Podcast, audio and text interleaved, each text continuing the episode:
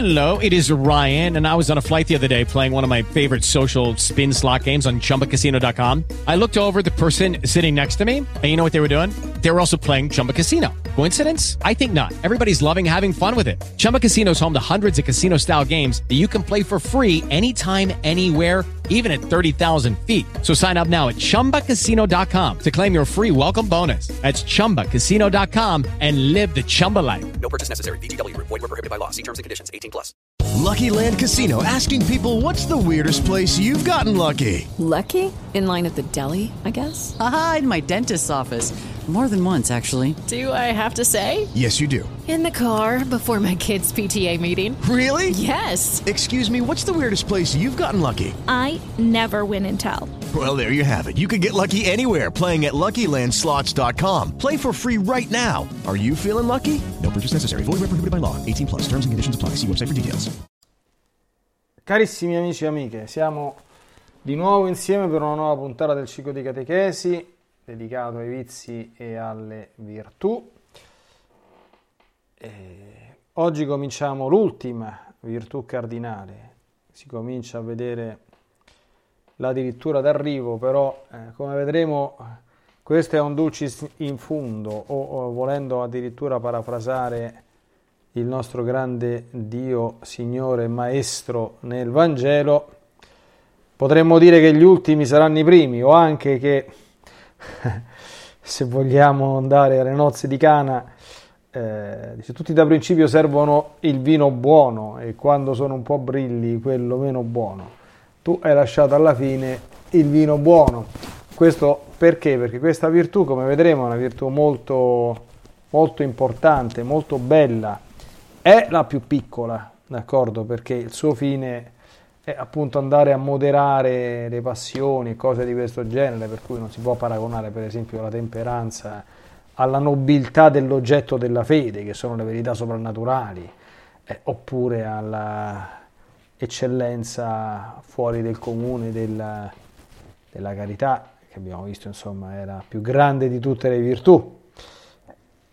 Però, come vedremo, attraverso, eh, se non ci fosse questa virtù e se questa non funziona bene, eh, anche gli atti delle virtù più eccellenti, amici cari, purtroppo ne resterebbero o inibiti o, nella migliore delle ipotesi, inceppati.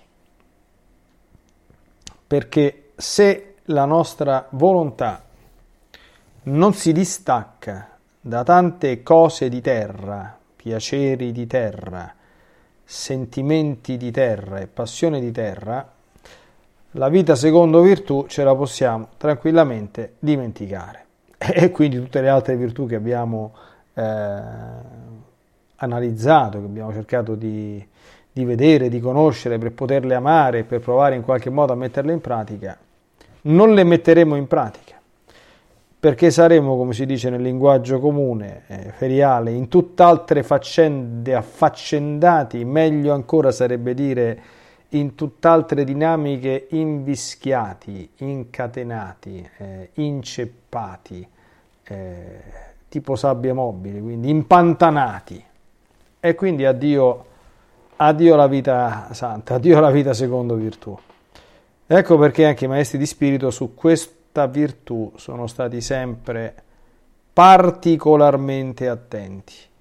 E attenzione amici miei che se non la esercitiamo, ripeto, qui eh, non, ci sta, non ci sono sconti, non, non, non c'è possibilità, eh, quindi eh, nessuno si illuda che fuori dalla temperanza si possa concludere qualcosa di buono. Non è vero. Chiunque dice che vero fosse dice il falso e dicendo il falso non deve essere né seguito né ascoltato. Questo tanto per vogliamo fare un prodromo tipo un, un volo di gabbiano di, di, di, una delle classiche frasi proprio becere che si dicono al riguardo. Ah, i digiuni, ah, i digiuni non servono a niente, che devi digiunare a fare? Ma che, che ti devi andare a privare delle cose da mangiare? Ma che sei matto? Cioè, eh, tu devi mangiare, devi stare in buona salute. E poi che servono tutte queste cose? Eh, ci sta già Gesù Cristo che ha sofferto le pene dell'inferno in croce, molte mettere a soffrire pure tu. E che non basta quello che ha sofferto Gesù per te. Attenzione che questi discorsi qui, ahimè, di questi tempi, uh, le sentirete a. E ahimè, disgraziatissimamente, cioè che lo faccia come dire un mondano, usando una terminologia neotestamentaria, un pagano peccatore, pace, insomma. Ci può stare. Eh, ma purtroppo discorsi di questo genere, come sovente capita anche con altri, si sentono laddove non dovrebbero sentirsi.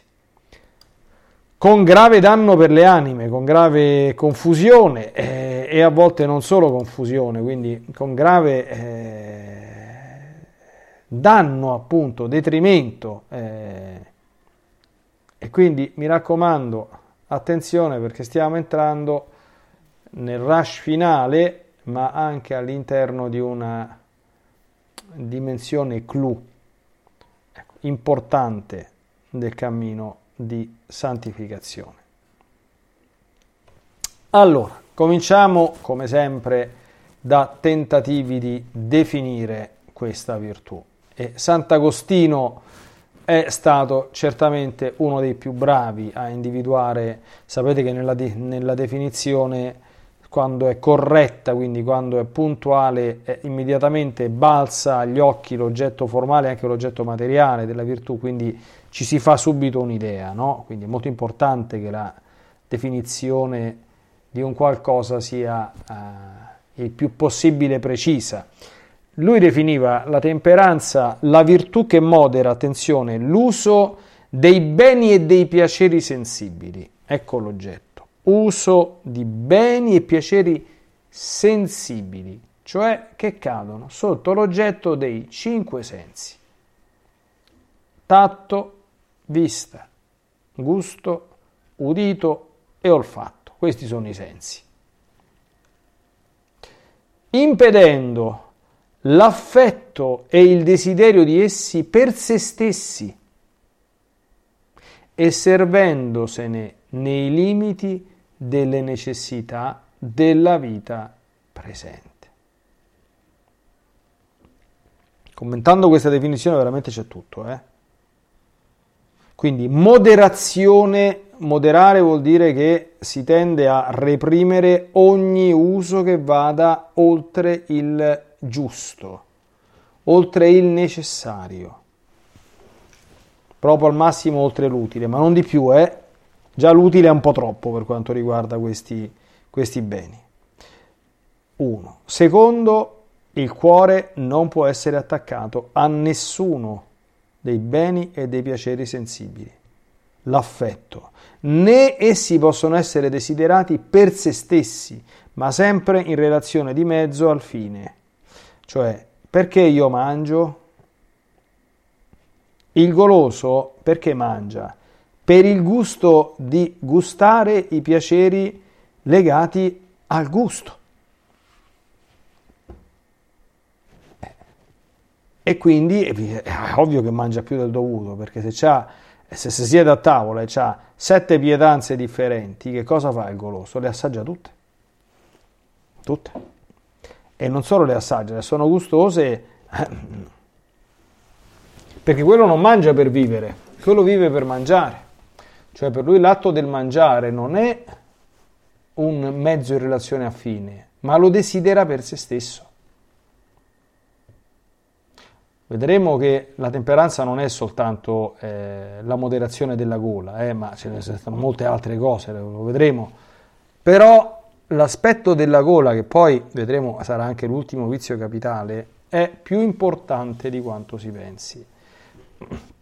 Generalmente è un aspetto trascurato perché ordinariamente, a meno che eh, non si faccia come il Conte Tacchia, se uno vuole farsi due risate, insomma, no? vi ricordate la scena del Conte Tacchia che si attrippano di spaghetti aglio, olio e peperoncino e morono con la forchetta in mano, no? Quindi, a meno che non si facciano cose del genere o affini, oppure con l'alcol è un po' più facile, l'ubriachezza, Generalmente i peccati di gola sono tutti peccati veniali, però è proprio il classico esempio, proprio la gola è proprio istruttiva sotto questo punto di vista, no? Perché eh, il peccato veniale non va disprezzato. Diceva, ma, ma tanto è veniale.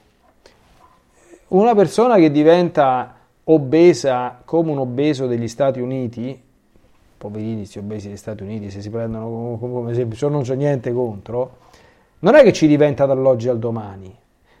Quanti atti di gola ha fatto prima di diventare così? Milioni probabilmente.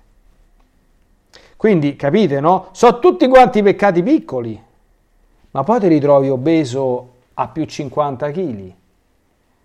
E che significa obeso a più 50 kg? Obeso a più 50 kg significa che metti a repentaglio la salute, la vita, e poi muori. E quindi questa sequenza di peccati, ma mi sono mangiato una cosa di più, ma un'altra cosa di più, ma mi sono gustato una cosa, oggi, domani, dopodomani, guarda come ti riduci.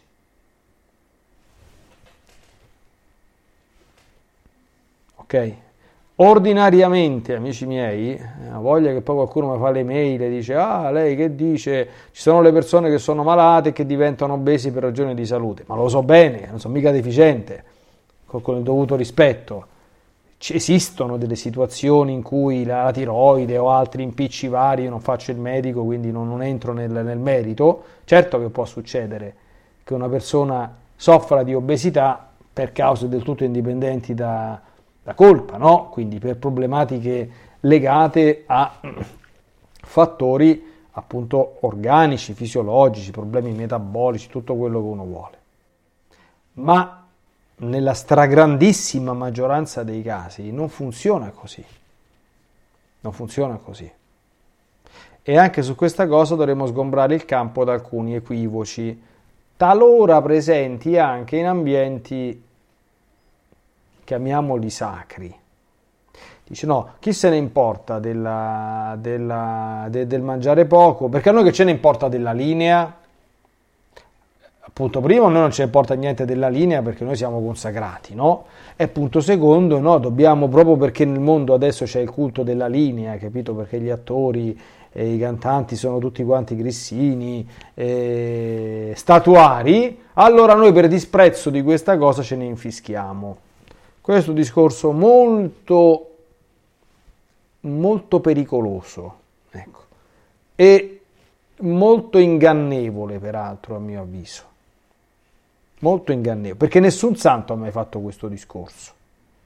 I santi su questo argomento sono stati non rigorosi, andate a leggere le biografie dei santi, terribili, cioè mangiavano mai, detto proprio in, in, in, in termini prosaici, mangiavano mai.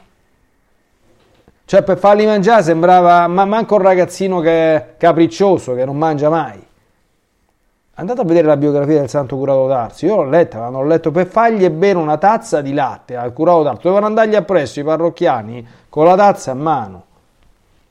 Non la voleva, e quello è, non si reggeva in piedi si alzava alle tre di notte, andava, cioè dormiva tre ore a notte, dormiva. Mangiava mai, mai. Se mangiava la sua patata bollita, schifosa, eh, dopodiché per dargli una tazza di latte ci voleva la madre di Dio. Ci sono le biografie, quindi uno può andare a controllare, non sono edulcorazioni. Allora, eh, capite, quando si incontrano queste cose. Oppure pensate ai grandi, eh, a, tutti, a tutti quanti i grandi santi, perché vedremo che nella temperanza, per esempio, fa una delle parti della temperanza è la penitenza, la penitenza virtù, non la penitenza sacramento, la mortificazione dei sensi, d'accordo? Compresi dei gesti abbastanza forti. Anche qui, andate a dire in giro, tutti quanti diranno, questi sono pazzi da legare, e che uno deve andarsi a fare del male deve andare a, a, a infliggersi il dolore. Ma cosa sono queste cose? Ma io ti vado a rinchiudere in manicomio. Ma uno che fa questo è malato di mente. Oggi si dice.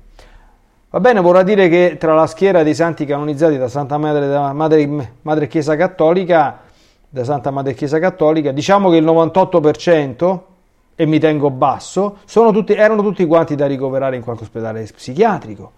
Perché anche lì, se uno va a leggere le biografie dei santi, specie di alcuni, non dorme la notte. Non dorme la notte.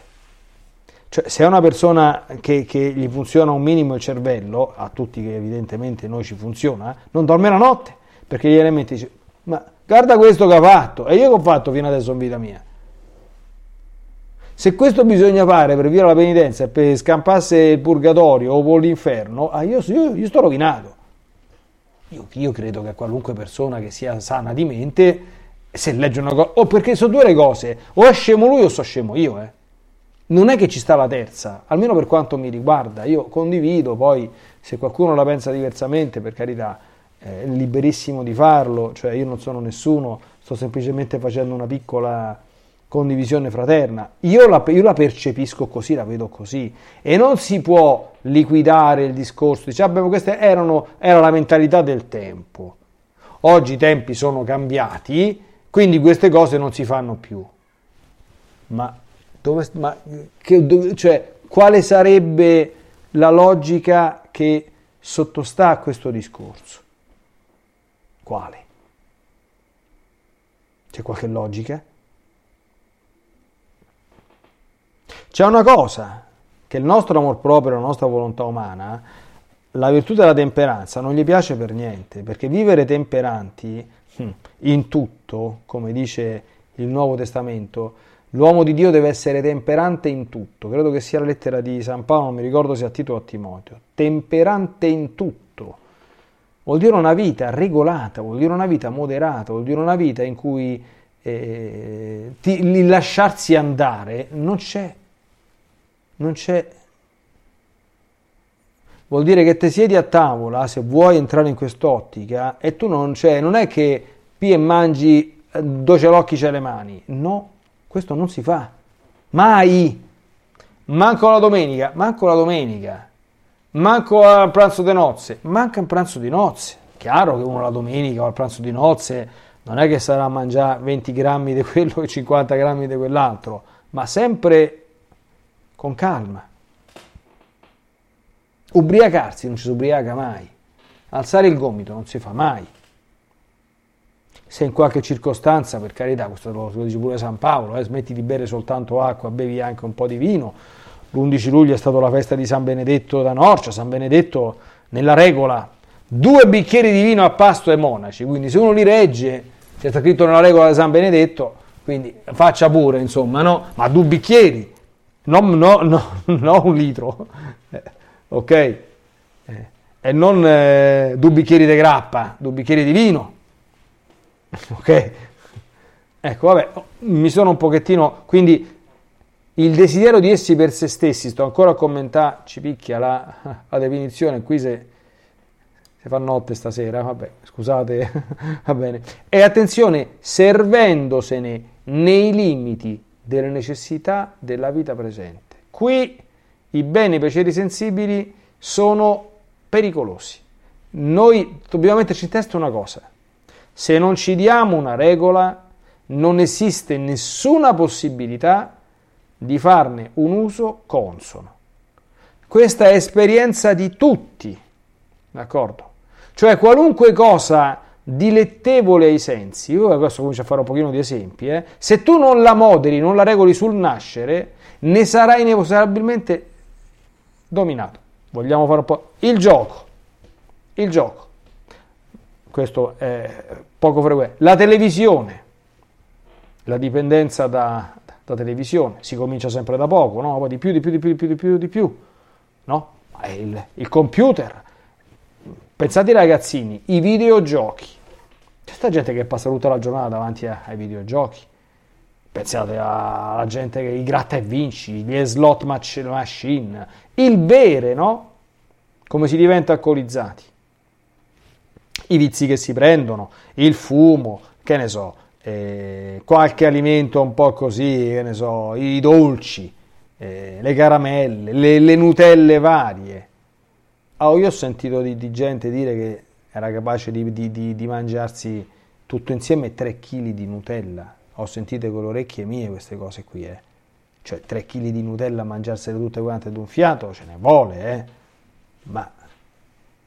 E persone adulte, non ragazzini di, di 10 anni, che sai, ragazzino la fa la, la marachella, erano persone adulte, adulte adulte, con famiglia.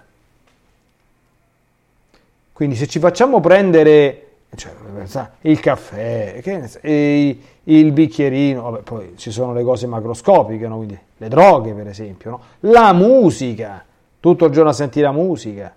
E, quindi allora, non, c'è, non c'è niente che non sia pericoloso. Il santo sa fare tutto, ma su tutto esercita il controllo. Tu dici, eh però così non si campa, uno sta sempre contro io, ogni tanto mi devo rilassare. Senti figlio mio, eh, su questa cosa qui non si può fare. Prima te lo metti in testa e meglio è. Non si può. Perché se poi sgarri una volta, alla fine, eh? Cioè, per riprendere poi in mano la situazione, prova. Cioè, prova sarebbe meglio non dirlo su queste cose, perché le prove delle cose negative è meglio non farle.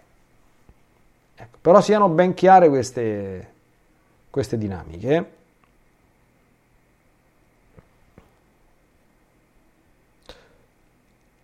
Allora, l'oggetto di questa virtù rebus sixtantibus è la rimozione degli ostacoli a compiere il bene causati dalla presenza di beni dilettevoli che attraggono la volontà con quale conseguenza? Distogliendola dal bene da compiere. Facciamo un esempio. Una persona che non sa dominare, per esempio, la televisione Supponiamo che una sera c'è un incontro di catechesi o c'è un'ora santa o una veglia di preghiera. Pensiamo alle persone che per esempio hanno la passione dello sport. C'è la partita, c'è la partita, c'è l'Italia, c'è... oppure c'è un film proprio bellissimo in televisione che eh, oggi con tutti quanti gli streaming, le peti e le, le, tv a, a comando non c'è più questo problema, forse, non lo so.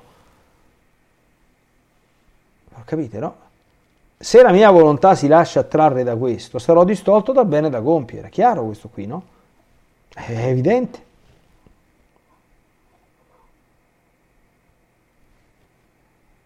Che faccio il sabato sera? Vado a mangiarmi la pizza o vado a fare la veglia di preghiera? Insomma, mangia la pizza, no?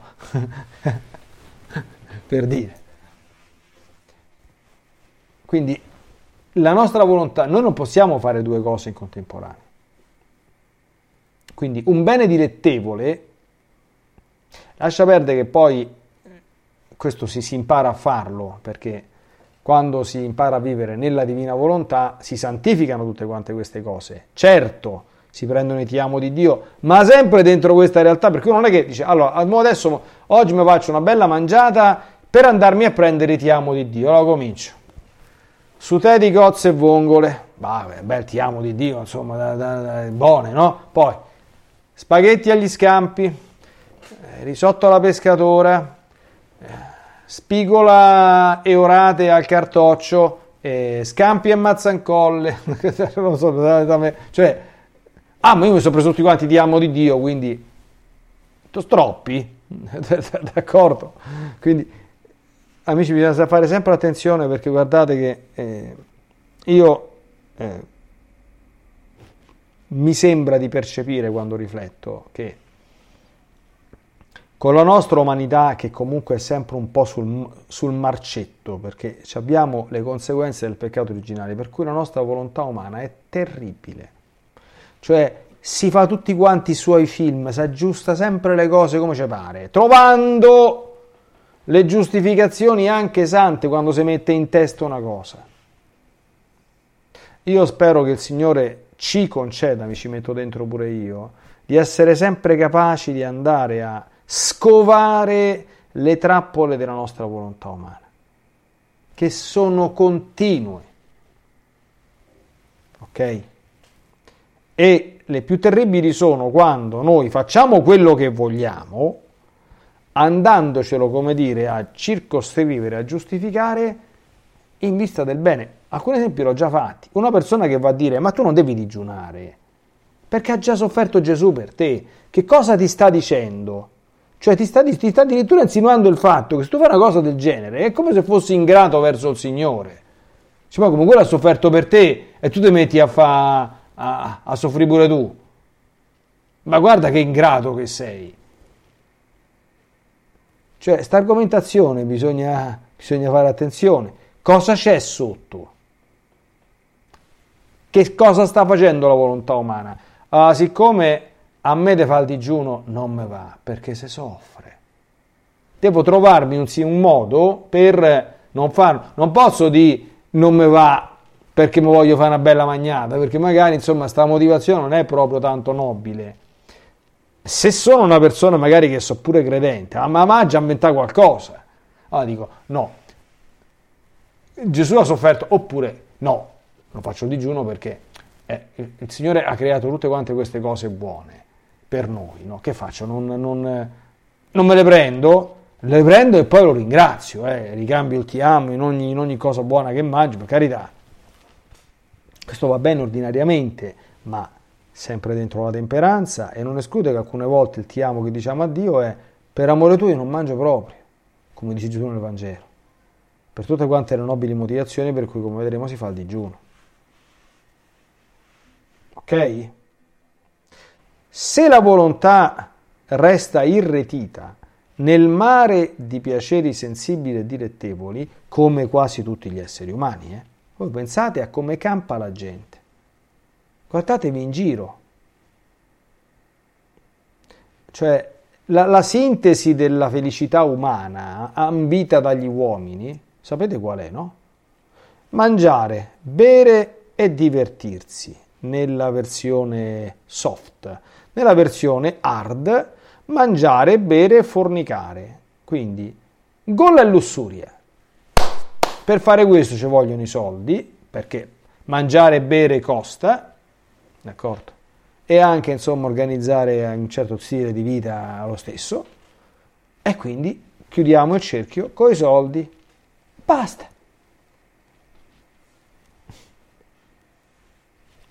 Siamo d'accordo? Conveniamo su questo? Quanti si elevano al di sopra di questa piccola, povera vita, d'accordo, ridotta a livello delle bestie, perché questo è lo stile di vita degli animali. Cosa fanno gli animali? Mangiano, bevono, si riproducono e cercano di, di stare il meglio possibile. Se fa caldo vanno al fresco, se fa freddo vanno al caldo, trovano gli ambienti più consoni, più comodi, le situazioni più convenienti e questo fanno. Sono programmati per fare questo. Ma noi siamo animali e basta? Ora, compito della temperanza, che è proprio una nobile virtù, cioè una persona che è temperante è un animo sempre nobile, è un animo che si eleva, non si abbassa a certe cose. Se uno legge le biografie di, di, di, di, tanti santi, per esempio, quando mangiavano lo facevano con fatica perché dovevano abbassarsi, si legge proprio così. Mi devo abbassare per volontà di Dio, perché comunque eh, non possiamo non mangiare mai qua. Mi devo abbassare ad una cosa che mi accomuna con gli animali, ma quindi la farò in un certo modo. Sapete che anche tutto quanto il discorso del, del Galateo, per esempio, che, che, che, la, che, la, gente sciocca ritiene cosa da, da snob, eh, da, da, quelli che provano a fare i nobili, a fare il conte e il marchese, perché, come dire, se la tirano un po', no? Il Galateo è stato scritto da un monsignore, monsignor della casa, era un prete. E perché ci sono tutte quante quelle norme e, qui, e, e quei modi. Sono tutti quanti modi finalizzati, come dire, a compiere quel gesto da figlio di Dio. Faccio un esempio sciocco. Usare per esempio sempre le posate era mortificazione. Come dire, eh, eh, sapete eh, i proverbi che si dicono dalle mie parti, no? il pollo. Se tu parli con un romanaccio della zona. Dice, ah, oh, da noi a Roma il pollo si mangia così. Pia il pollo con le mani e lo mozzica. ok? E se lo mangia a mozzichi, a Roma. È chiaro che mangiarti il pollo con, con, con le posate, come dire, ti dà meno soddisfazione. Tu il pollo con lo magni a mozzichi, ti dà la soddisfazione, dà, no? Se tu pigli e fa ti ti ti ti ti ti con coltello e forchetta, che ti esaurisci, che quello sta pieno di ossi, eh, attenzione, ti esaurisci, quindi che significa? Significa che devi per forza mortificare un aspetto della gola, come vedremo, che si chiama la voracità. Quindi che devo mangiare, dammi un po' di soddisfazione, fammi dare una bella mozzicata. No. e lo fai perché sei un essere umano, perché sei un figlio di Dio, perché anche in quell'atto tu non ti abbassi a stili indegni, non lo fai. Per una sorta, come dire, di sano amore che noi dobbiamo avere verso noi stessi. Quando parleremo della modestia, una persona non va in giro vestita in maniera indegna, qualunque sia l'indegnità, ma perché? Non soltanto per amore di Dio e perché Gesù non vuole, questo vale anche per gli uomini, eh? ma per una forma di eh, sano amore di sé, di rispetto della propria dignità. Questo non vuol dire vestirsi di marca o andare in giro eh, la ricercatezza che le lega, questi sono tutti quanti peccati, questi qua, o peggio ancora il lusso, ma è un certo stile, d'accordo? È uno stile. Io non dimenticherò mai parlando di questo qui, prima che comprendessi, era un giovanissimo viceparroco, insomma, eh, da, da, giovanissimo viceparroco, oggi purtroppo si, si, si, si ti abituano così anche in seminario, ammesso che, che, che ti insegnino a vestirti da prete. Cioè d'estate, come ti veste? Un prete si veste con i pantaloni, possibilmente scuri, almeno questo cercavo sempre di farli, jeans da prete, non è che ne andavo in giro in jeans, però, e però d'estate ti metti il clergyman con le maniche corte ti sembra una cosa normale. E chi se lo scorda? Io stavo, ero vice parroco in una parrocchia di, del centro di, di, Latina dove c'erano due sacerdoti molto anziani, chi è di Latina, vedo qualcuno collegato, sicuramente se li ricorderà, eh, mitici. Uno era Don Modestino, eh, grande confessore, adesso è passato nel mondo della verità, un santuomo, insomma, un prete lui non la portava più la veste talare, ma lui stava sempre in giacca. Io non ci stavo a fare tanto caso, cioè non pensavo che fosse una cosa voluta proprio, no? E che fosse vissuta con un sacrificio. Ma una volta stavamo in sagrestia, si era spogliato, si rimette sta giacca e mi dice, hai visto? Sì, ma hai mai visto con le braccia scoperte? Dico, no, Don Modesti, con le braccia scoperte io non ci vado mai perché non si va in giro a braccia scoperte non, non, so se voleva darmi, come dire, un, un, messaggio neanche troppo in codice, no? Ma io non ci avevo mai pensato. Cioè, pur andando vestito senza veste sacra, però una persona che aveva già una certa età, gli era rimasta questa cosa che probabilmente gli hanno insegnato nell'educazione, che non è una cosa dignitosa per un prete andare in giro a braccia scoperte, e non ce va.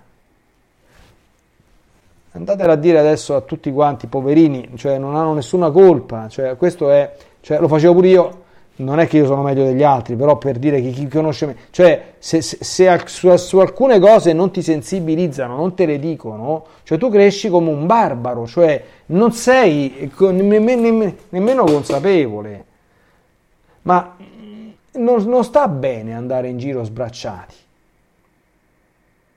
Ci vuole chiaramente piano piano che la coscienza si restauri, si riordini, si ricalibri, si rimotivi per interiorizzare una certa eh, nobiltà. Una donna che interiorizza un certo stile eh, santo come dovrebbe essere, ma non gli passerebbe nemmeno per l'anticamera del cervello di smettere quello stile, perché si sentirebbe un'impudica, si sentirebbe che va in giro mezza nuda, si sentirebbe male, a disagio. Quindi capite quanto è importante approfondire questa virtù. Tutte queste cose sono tutte dentro questa virtù, eh? lo vedremo. La modestia, la temperanza, il digiuno, la sobrietà, eh, la moderazione nel gioco, tutte. Sono tutte quante parti della, della temperanza, come vedremo. Ora, i piaceri frenati da questa piccola ma grande virtù, vedremo, sapete che l'umiltà, la grande umiltà, la virtù più importante di tutte, non è la più grande di tutti, ma la virtù più importante di tutti. Dove la collochiamo l'umiltà secondo noi? Tra le virtù cardinali e teologali? Vedremo, San Tommaso d'Aquino colloca la virtù dell'umiltà come parte della temperanza perché la virtù dell'umiltà modera il desiderio della propria eccellenza, che è una passione, ti colloca al giusto posto nei confronti di Dio e delle, delle creature, moderandoti, perché tutti noi siamo mezzi aspiranti megalomani, tutti, e nessuno pensi di non esserlo, perché il primo che pensa di non esserlo vuol dire che già lo è. Ma l'umiltà, attenzione che c'è chi dice io sono tra quelli che la Madonna sta su un altro pianeta, d'accordo? Le virtù della Madonna stanno tutte su un altro pianeta. Ma qual è quella virtù? La virtù dove la Madonna è stata proprio unica, eccellentissima. Ce, ce l'ha detto lei stesso, tra l'altro, perché ce l'ha detto nel Magnificat. Cosa ha guardato Dio in Maria? Guardato, guardato proprio in, in greco, proprio ha fissato l'occhio, è rimasto rapito da questa cosa e gli ha concesso tutto quello che ha avuto vedendo questa cosa. Qual è? Anima mia magnifica il Signore, il mio spirito esulta in Dio mio Salvatore perché ha guardato la machucha in aramaico, l'umiltà della sua serva. Tapeinosis in greco. L'umiltà. E l'umiltà è una parte della temperanza. L'umiltà non è la più grande virtù, abbiamo imparato la carità, ma senza umiltà nessuna virtù è virtù. Quindi l'umiltà abbraccia, le, le, le, le prende tutte trasversalmente. Perché se tu compi, per esempio, eh, dire, un atto di carità per superbia, cioè ci sono il Vangelo, no? Fai l'elemosina e suoni la tromba. Uè, guarda che bravo, io ho dato 100 euro a sto disgraziato, avete capito? eccoli, ecco qua, guarda qua, 100 euro di sto tasto disgraziato, guardate bene. A che serve quell'atto di, di, di virtù lì? E qual è la virtù che manca? Ah, manca l'umiltà, hai fatto una cosa del genere. Il digiuno, che ti si figuri la faccia, che ti fa vedere, guarda quanto ah, ho una fame che non ci vedo, però oh, sto a fare questa cosa per amore di Dio, eh, non ce la faccio più, andariva che finalmente si rimagno, mamma che fatica. Che virtù manca? Manca l'umiltà. E là quel digiuno te lo fai arrosto, te lo fai, dicono a Roma. Che ce fai? Non c'è nessun valore agli occhi di Dio, zero. Magna se devi fare il digiuno così.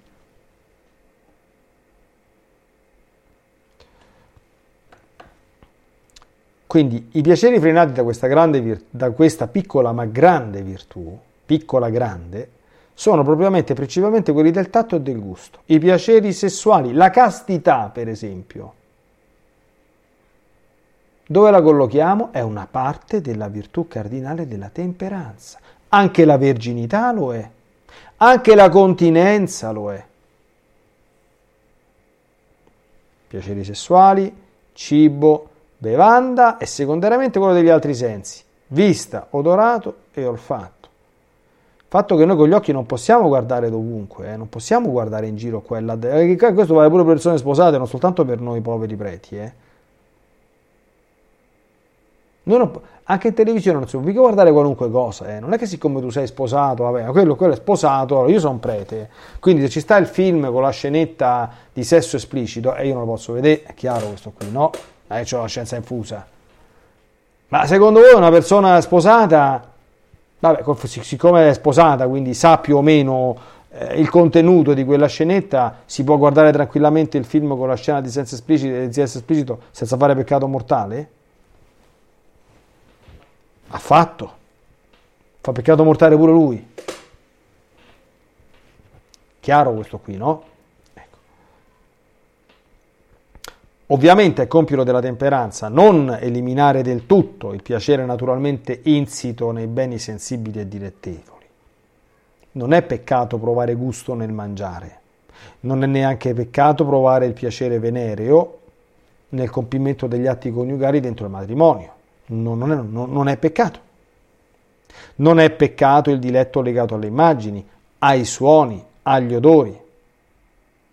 Ma attenzione,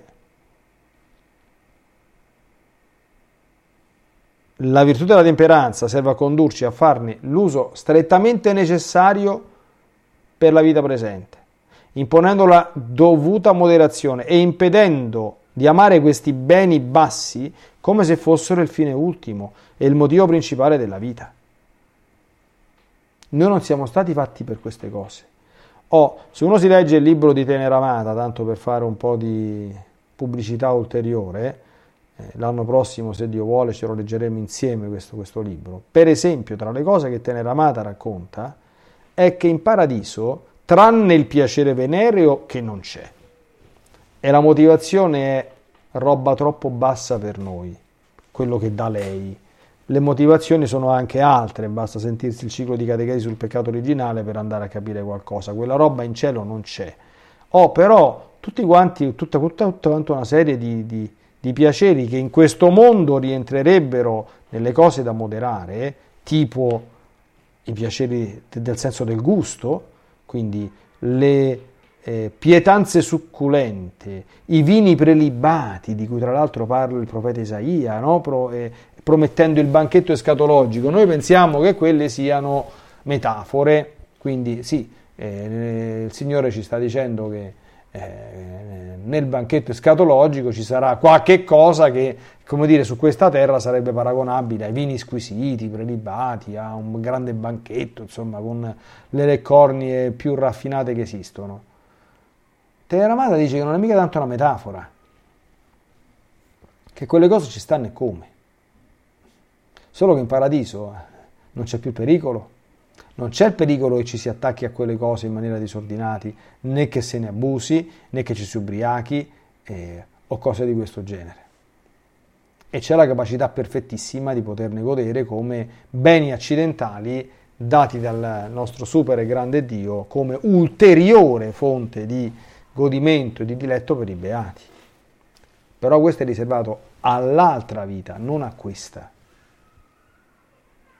Qui dobbiamo stare buoni moderazione. Il fine della nostra vita non può mai coincidere con nessuna forma e nessun tipo di piacere sensibile, come insegnava quello sciocco, eh, proprio sciocco, anche se è passata la storia come filosofo, che si chiamava Epicuro, e tutti i suoi più stolti di lui, ma oggi assai numerosi, seguaci. Sapete, no? L'edonismo, così si chiama, viene dal greco edonee, è stato insegnato da Epicuro e che è quello che fa coincidere la felicità con il godimento dei piaceri sensibili. Cosa significa essere felici? Goderti tutti i piaceri sensibili, tutti quelli possibili e immaginabili.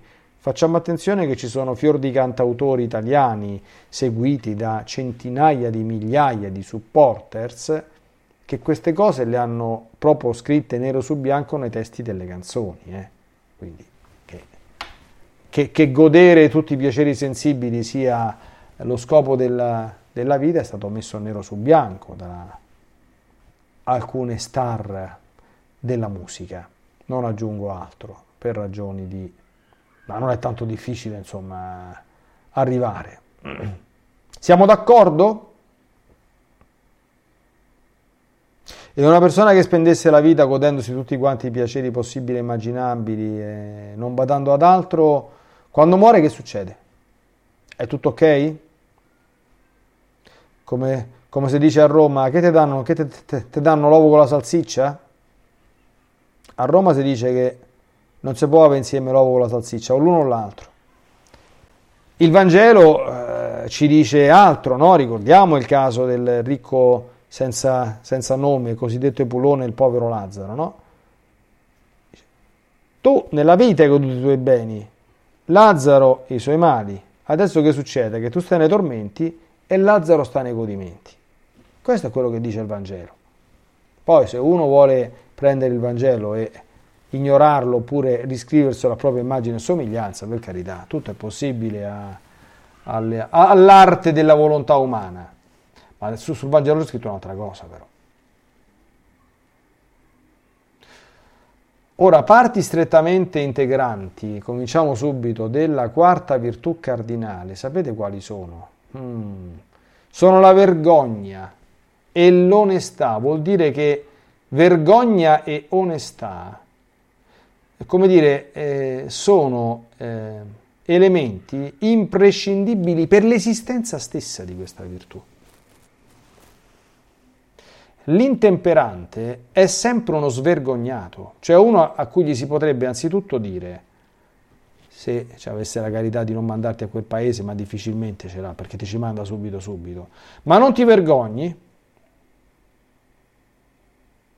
Non ti vergogni di, di, di, fare queste cose, non ti vergogni di comportarti in questo modo, di esprimerti in questo modo, di vestirti in questo modo, di, di mangiare in questo modo? Non ti vergogni? Non hai un briciolo di, di, di senso sano, di dignità della tua condizione di essere umano, di figlio di Dio? Avuti battezzati siamo, no? Non ti vergogni ad abbrutirti e abbassarti in questo modo? La vergogna è da intendersi non in maniera vaga o naturalistica, ma nel senso ben specifico del timore delle cose turpi, indecenti e deplorevoli. E la vergogna spinge risolutamente ad aborrirle, a detestarle e a fuggirle come la peste bubbonica. Adesso è periodo estivo. Datevi uno sguardo in giro, sapete quanta gente mi scrive? Dice, ma padre, io vorrei andare al mare, ma che devo fare? Come ci vado al mare? Dico, ecco, bella domanda. Già che te la poni, già questo è un ottimo indizio, perché non porsela per niente sarebbe peggio. Rispondi a questa domanda, comincia ad assecondare questa cosa e rifletti, rifletti. Punto.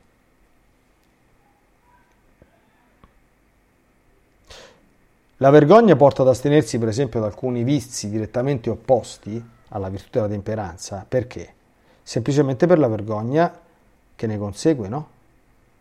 Per esempio, la vergogna di mostrarsi ubriachi. Bello spettacolo uno che è ubriaco, no? Che ha il viso stravolto, che farfuglia, che, che, che, non, che non, non, riesce a dire due, due parole insieme. Bello, bella roba, no? Oppure la vergogna di esporre il proprio corpo alla vista altrui io sono un maschietto e sono anche un prete, ma mi sono sempre chiesto, confesso, eh, ma se fossi stato una femminuccia, non fossi stato un prete, ma dico, ma una è ebete, non, non capisce che se si concia in un certo modo ha gli occhi puntati di tutti addosso e questo lo vive così, come se niente fosse? O addirittura le piace? Io me lo chiedo. Non credo che sia peccato farsi certe domande. Il mare, con i, con, i, con i, costumi che ci stanno oggi, qualcuno mi deve spiegare che differenza che c'è tra un bikini e la maglieria intima equivalente di una donna. Non è che c'è tutta questa grandissima differenza. Forse non ci dovrebbero essere trasparenze, non lo so, adesso non è che sospetto. Quindi, ma al mare stanno tutti così. Dico, ho capito. Ma se io fossi un individuo, cioè che me ne porta di come stanno gli altri? Io sono preoccupato di come sto io.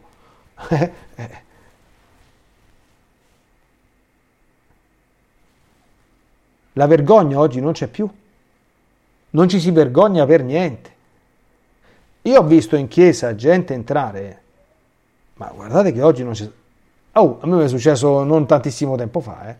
Una persona stava in reggiseno non so come caspita è possibile, non so che tipi di vestiti, aveva sto top di pizzo, forse probabilmente sotto c'era un'altra cosa, ma stava così. Ma che cosa, cioè io veramente ho, ho trasecolato, dico, ma questa sarà, ma dico, ma che ci sta dentro la testa di una persona che fa una cosa del genere? A che livelli stiamo? Uno sa neanche, che, ma che, che cosa gli devi dire?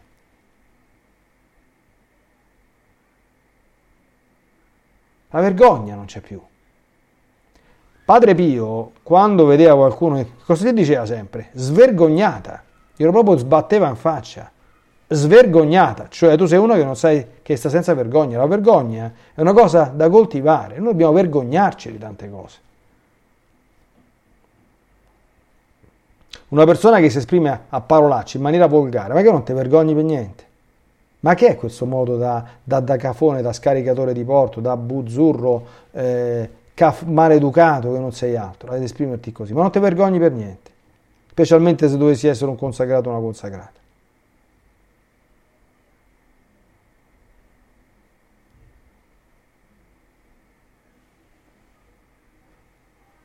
La vergogna. La vergogna è una passione di per sé, ma è una passione di quelle buone e da indirizzare verso il suo giusto oggetto. È proprio totalmente funzionale alla temperanza, ma anche quando uno si abboffa, no? Ma non ti vergogni. Cioè, se diventi obeso, ma non ti vergogni? Ti devi vergognare un pochetto, no? Cioè, vuoi... Perché devi, perché devi, devi trasformare il tuo corpo, eh, lo, lo, lo, devi disfare? Vedi i, i rotoli, di, di, che ci stanno i, i salmi, esce l'iniquità dal loro grasso. Perché devi ridurti così? Non ti vergogni? Non è un problema di linea, è un problema di dignità.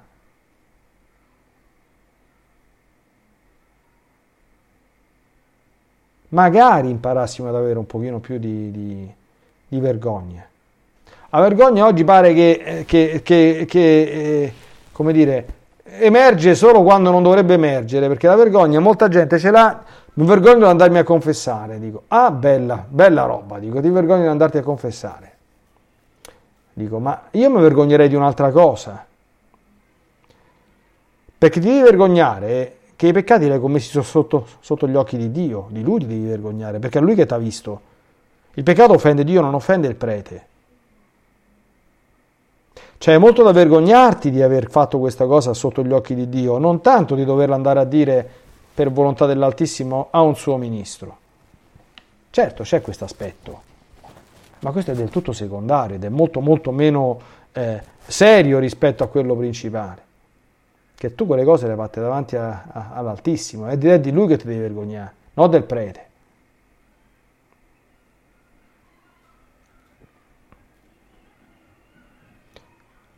Oppure Gesù lo dice, chi si vergognerà di me o de, delle mie parole? Ah, io mi vergogno di lui, eh? La gente che si vergogna di lui o delle, o delle sue parole. Chi si vergogna, ah, eh, io eh, non, non mi inginocchio in chiesa perché poi mi vergogno, poi pensano che sono un bigotto. Pensano che sei un bigotto. Ah, io non me lo faccio il segno della croce alla, alla mensa perché poi, perché chi lo sa che pensano. Ah, io se dico rosario in pullman lo dico a mente perché ti metti con la corona in mano.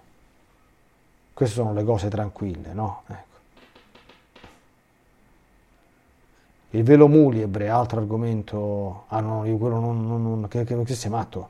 Io, io mi vergogno, mi prenderanno tutti quanti in giro. Chi si vergognerà di me o delle mie parole, anche il Padre mio si vergognerà di lui in paradiso.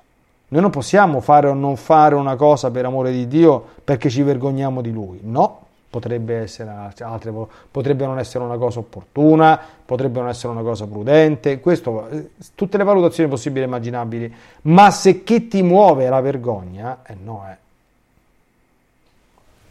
Non dobbiamo vergognarsi di ciò che è, di ciò che c'è da vergognarsi, delle cose turpe, indecenti e deplorevoli non certo di Gesù e delle sue parole. Quindi vergognarsi di lui e delle sue parole non solo non è virtuoso, ma è peccato e molto serio. Oh, l'onestà invece, che è l'altra, diciamo così, disposizione strutturale, chiamiamola così, della temperanza in tutte le sue parti, è l'amore verso tutto ciò che è bene e virtuoso, anzitutto dal punto di vista intellettuale e spirituale, ma anche sul piano dell'utile e del dilettevole, in quanto rettamente considerati e moderatamente perseguiti. Quindi l'onestà è l'amore verso Tutto ciò che è bene è virtù, tutto ciò che è virtù e merita lode, scrive San Paolo, tutto questo sia oggetto dei vostri pensieri. Questo è l'essere onesti. L'onestà in senso morale non ha niente a che fare con l'onestà in senso civile, eh? Quindi che è onesto chi paga le tasse, chi non ruba e chi osserva le leggi civili. Questo è un altro concetto. L'onestà è l'amore del bene e della virtù in se stessi considerati. San Tommaso d'Aquino nota ah, acutamente che a livello pratico, in questa onestà, confluiscono il bene, l'utile e il dilettevole, che pur rimanendo tra loro distinti, nel senso che non tutto ciò che è bello, utile o piacevole per il singolo è ipso fatto onesto, però sono confluenti.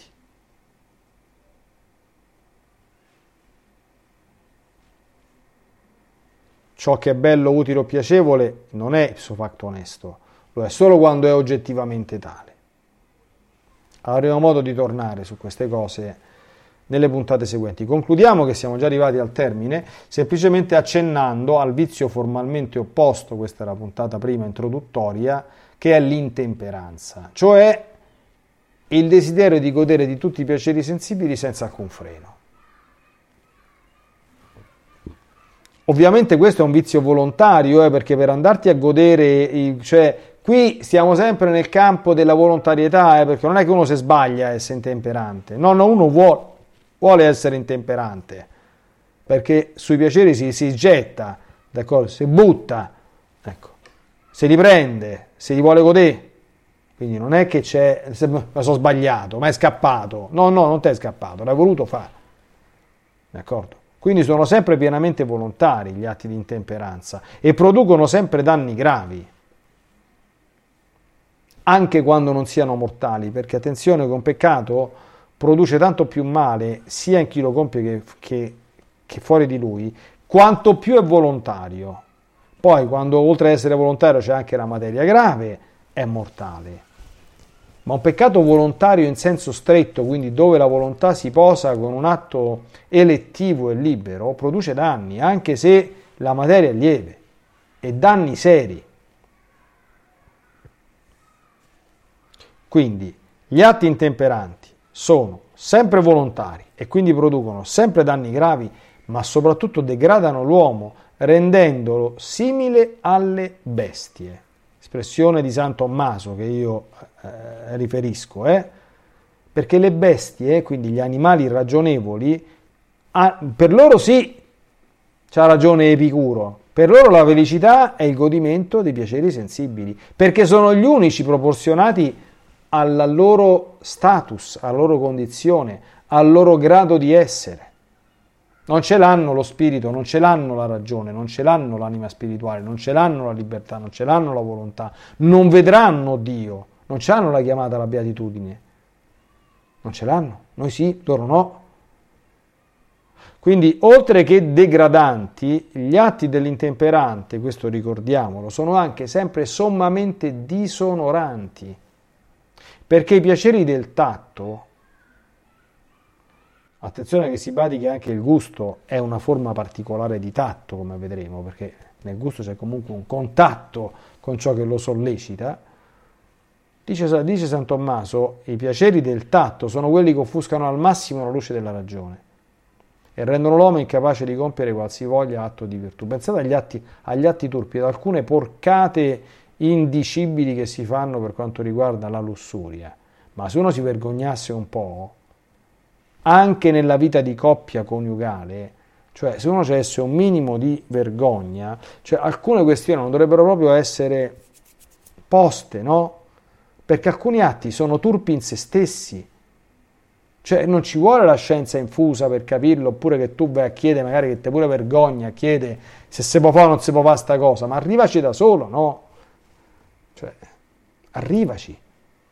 La vergogna la dobbiamo far uscire per queste cose, non la dobbiamo reprimere. Cioè essere svergognati è un peccato, quindi reprimere la vergogna e vincersi su queste cose per andare a, ba- a, a sfrenarsi è peccato, quello sì.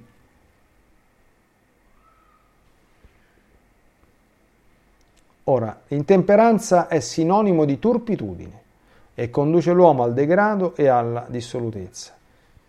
Guardiamoci un pochino intorno, amici miei, e capiremo come questa virtù oggi è praticata quasi zero e conosciuta da pochi e a livelli del tutto insoddisfacenti. Quindi speriamo che in questo excursus finale possiamo supplire a questo, a questo gap, eh, perché credo che sia chiaro che senza questa virtù non si va da nessuna parte. Alla prossima amici, che Dio vi benedica e la Madonna sempre vi protegga.